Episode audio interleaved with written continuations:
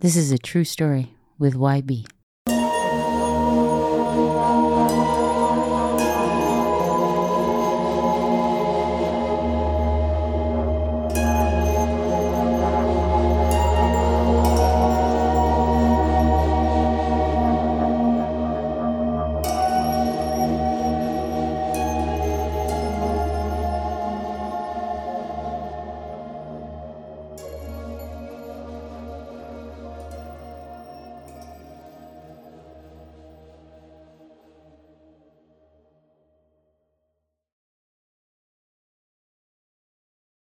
So I think one of the weirdest times of my extracurricular activities uh, at spent at university was the year two I was responsible for organizing the films shown in all campus locations. So the Union Student Association would ask to purchase the rights to show a bunch of films in the student union, and then it was my responsibility to order the films for the student body that could be shown.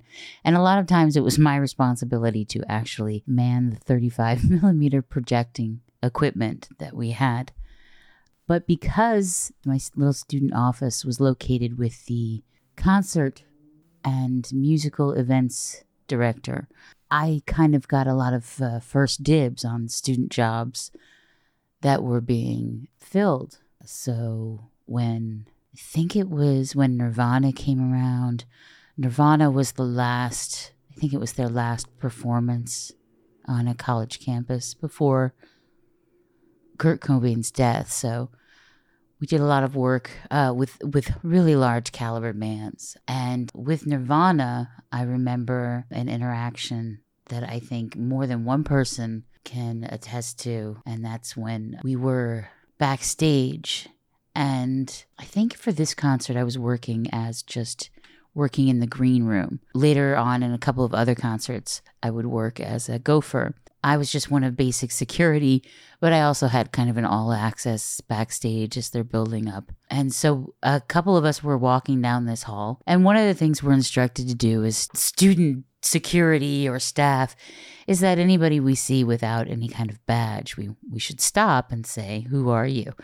Uh, and what are you doing here? And we saw this girl or woman whom none of us recognized. It was me, and then there were two other people, and I think one of them might have been my boss, uh, the director of music events. And so we stopped this woman in the hallway, and we said, "Who are you?" Where are you going? What are you doing back here? Can you can you show us your pass? And she screamed. She had things in her arms, I think snacks or something, and she whipped around and screamed at us, "Do you know who the fuck I am?" Which obviously we didn't know who the fuck she was, and which is why we were asking, "Do you have a backstage pass?" Her name was Courtney, and it was Nirvana's uh, lead singer's uh, partner's future wife at the time, maybe already married, uh, and famous lead singer to the band of Hole, which I had listened to at the time, but you know, I just didn't know who the fuck she was. This before the internet, pretty much. Yeah, that's a true story.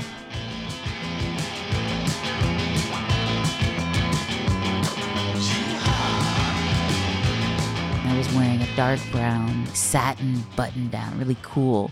And I decided not to wear a bra.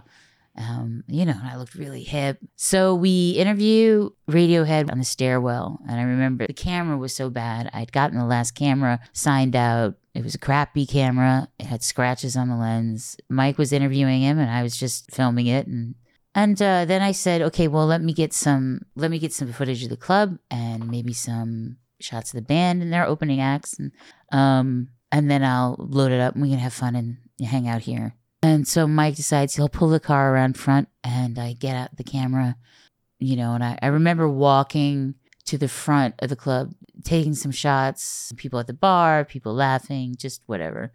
And then I wanted to get stuff at, from the foot of the stage, and so I'm kind of running around at the front. I didn't know what I was doing. I was just had a camera on on my shoulder. And it was really chilly in the club. It was so cold. Like I said, it was a, a storm of century outside, just blizzard and snow, below zero temperatures in Toronto. And I'm getting finished up, and I think, okay, I've got enough footage. I'll just drop the camera in the car. Mike's waiting outside, and then he'll park it and we can come in and watch watch the rest of the show.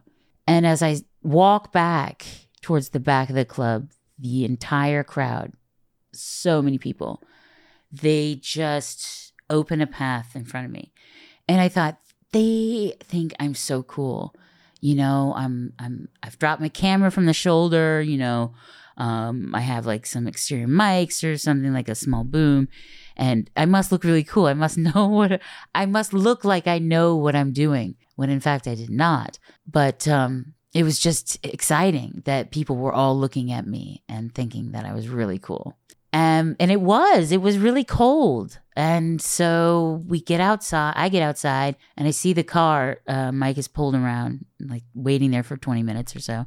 And I look down in my hands and I realize my shirt, my beautiful dark brown satin shirt, is just fully wide open. Like I have nothing, just two white tits, just out there in the Toronto weather at 10 p.m. at night.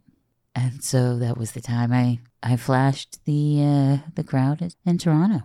That was a true story.